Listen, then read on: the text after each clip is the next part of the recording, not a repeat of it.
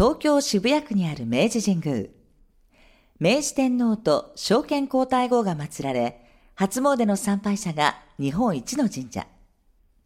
その明治神宮には3つの参道があることをご存知でしょうか。原宿の表参道、地下鉄副都心線の駅名にもなった北参道、そして甲州街道から明治神宮までをつなぐ西参道。小田急線三宮橋駅にほど近い西参道は、明治神宮鎮座100年の2020年から参道にふさわしい風情と一体の活性化を目指したプロジェクトがスタート。その一角に日本の伝統文化である将棋の新たな拠点、コマテラスが誕生しました。こんにちは、岡野美和子です。コマテラスへようこそ。今日はリスナーの方からいただいたメッセージご紹介しましょう。ゆずじじさんからです。引き書く言葉すら知りませんでした。ミス日本と将棋のつながりも自分は思い浮かばなかったですね。棋士の方たちの幅広いつながりも知れました。こんなメッセージが届いております。えー、先週の飯島英二八段のお話だと思うんですが、私もね、この戦術とか戦法はまだまだ不勉強なんですけど、本を読んでハマるなんていうのはミス日本の方も、えー、守備範囲なかなか広いですよね、えー、これからもこんなちょっと意外なトピックスもお届けしていきたいと思いますのでご期待ください。この番組は公益社団法人日本将棋連盟のご協力により棋士や将棋にまつわる方をお招きして日頃触れる機会の少ない将棋の世界の奥深さ、面白さを感じていただくプログラムです。棋士の方々の趣味や思考など、様々なトピックスから将棋を掘り下げていきます。どうぞ最後までお付き合いください。それでは早速、今週のゲストをご紹介しましょう。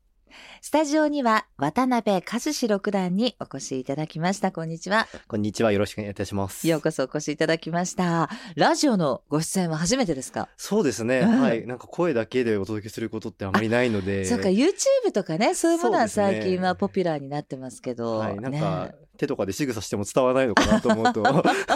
確かにね。不思議な感覚ではあるんですけど。ね、目で見えてるものはちょっと言葉で伝えていただくように。そうですね。はい、スタジオにじゃあ来られるのも初めて？そうですねはい。ちょっとなんかテンション上がってますあそうですか、はい、ねあのリラックスしてどうぞお付き合いください、はい、お願いいたします。あの冒頭から私事で恐縮なんですが実は友人のお子さんが都立白鴎中学高校で、はい、渡辺さんの同級生でして多分ね、渡辺さんが高校3年間の時の PTA 会長が私の高校時代の同級生。思わぬご縁が。確かにすごいですね。そんなびっくりなご縁が。そう、ちょっとその仲間と今回渡辺さんね、来てくださるということで、はい、LINE で盛り上がっておりました。すごい。そうですね、本当に中高、はい結構将棋関係の人もいて。そうですよね。はい。いや、でもこんな形でご縁があるとは。いやちょっとびっくりしました。さっきなんかでもお子さんの名前言ったらご存知だったみたいで。そうですね。うん、あ、この人かと思って。いや、でももうちょっとその中高の思い出を振り返ってくればよかったなと思って、ちょっと卒業アルバム見てくればよかったってさっきおっしゃってましたけど、ちょっと年の差感じますが、母と話すような気持ちで今日は いえいえお付き合いください。い感じで、のびのびとお願いいたします。お願いします。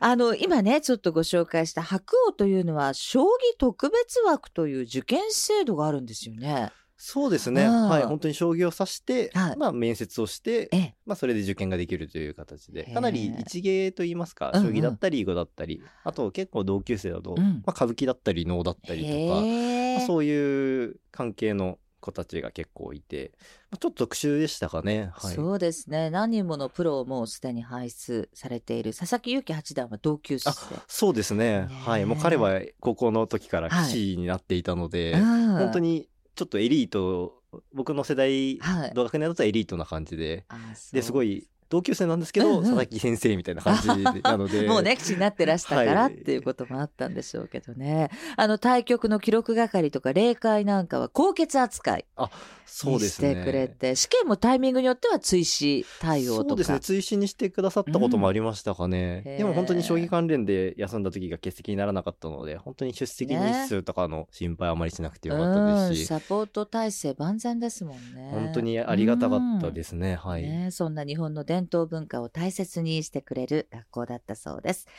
えー、渡辺さんですが、将棋との出会いは5歳の頃。はい。お父様ですか？そうですね。うん、なんか父がたまたま仕事で、はい、棋士とお話しする機会があったみたいで、ええ、なんかその帰りに、うん、なんか時代は将棋だと思ったのか何なのか 将棋のバントコマを買ってきまして、ええ、それに見事に載せられたという形で。お父さんもともと指してらしたんですかね将棋でも興味はあったんですかね。うんうん、はい。父はでも8、9ぐらいの実力だったと思うので、うん、一応将棋も好きでという形だったと思いますね。最初はじゃあお父様に教えてもらって、はい、指し始めて、ほどなくしても将棋道場に丸投げされた。そうですね。5歳で将棋を覚えて、はい、小学校1年生の時に初めて将棋道場に行った形でしたかね。まあ、父としてもなんか、私のがちょっと勝率が良くなってきてしまったので 他の人に預けようという感じだったかもしれないですけど。気力がどんどん上がってお父様では手に負えなくなって、ね、はいやっぱり結構好きだったので、うん、結構どんどん伸びたのかなという気がしますかね。そうですか。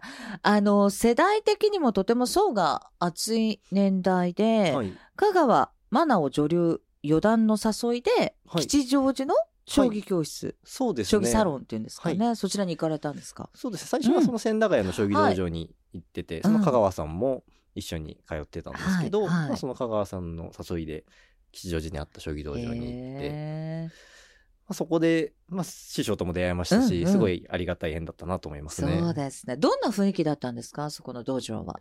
結構関手の方が子供も可愛がってくださる感じでしたし、はいはい、すごい面倒見のいいそうですね。はい。新井さんという方なんですけど、はい、とても男気あふれるところもあれば、えー、そうですね。子供は可愛がってくれますし、うん、まあ、走り回って怒られてるもした記憶はありますが。まだだってね 小さい、ね、そうですね。まだ小学生だったので。まあでもそういうのも温かく見守ってくださったとてもいい環境だったですかね。まあ駅で親御さんにランドセルを渡して通っていたっていうねそんな少年時代だったそうです。はい、でその豊川貴弘七段師匠となるこの方と出会ったのもこの頃。そうですねその吉祥寺の道場で、はい、豊川七段がその吉祥寺の道場にい。らっしゃってて、はいええ、奨励会に入る時に師匠を探さなくてはいけないということになった時にうん、その新井さんにご相談したところ、はい、そうです豊川先生はどうでしょうという話になりまして。豊川先生はまだ弟子を取ったことがなかったのでその当時は、ね、はい、私が一番弟子なんですけど、はい、なんで弟子にしてくださったのかなと 今になって思うんですが。なんか印象とかどうだったですか、うん、怖かったあ怖かった。はい。やっぱり豊川七段って結構親父ギャグの印象というか まあ結構解説でも面白くなんか本出してらっしゃったりとかねそうですね。親父ギャグの本とか出している方なんですけど、はいはい、でもすごいやっぱり背が高くて、はい、がたいも良くてあと声も大きいので本当に豪快な。そうですね。迫力があるというか、うん、弟子入りした当時はとても怖くて、はい、その声の大きさから電話するのもちょっと嫌というか 気が引けてしまうというかそういう感じだったのを覚えてますかね。そうですか。まあでもそんなね師匠との出会いもありまして研修会を経て奨励会に入会をしたのが13歳そうですね。はい。中学1年生の冬でしたね。はい。その頃はもうじゃあ学生生活っていうのはずっと将棋と一緒に過ごした感じですか？そうですね。どっちがメインなのかよくわからないような感じではあったんですけど、はい、はい、中高の時は、まあ、奨励会を目指しつつ、うんまあ、学生生活もほどほどにという感じだった気がしますかね。えー、はい、まあ、将棋メインでね、頑張ってらっしゃいました。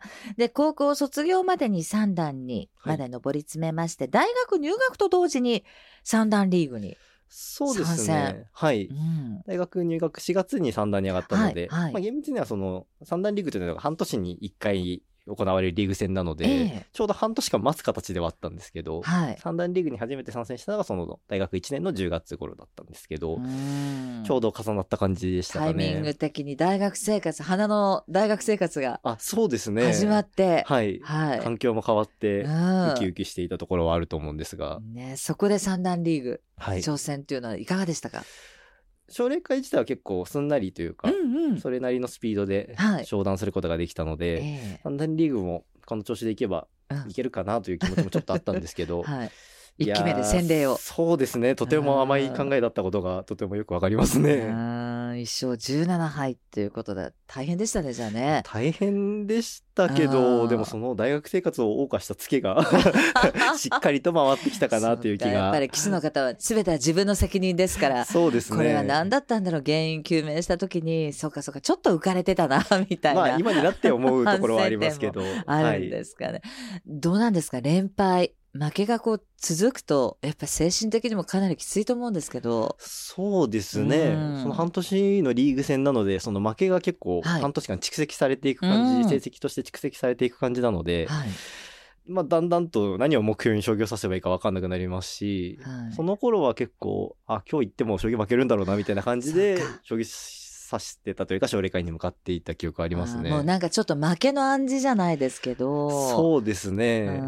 負けることに対して麻痺しちゃったりっていうことなんですかね。あ、なんか負けて当たり前みたいな感じになっちゃうみたいなところはありましたね。そう考えるとやっぱ将棋ってメンタルも本当に大切ですね。そうですね。特に三段リーグって全員が三段の実力がある方なので、はいはい、いかにそのその対局に100%力を出し切れるかっていうのが大事なので、うん、メンタルを鍛えていくのもとても大事なことだなと改めて。鍛錬もね、はい、重要なポイントの一つなんじゃないでしょうか。あの、大学卒業後24歳で見事、はい。はい、プロになられました。この時は最多タイの勝利記録で四段に昇進。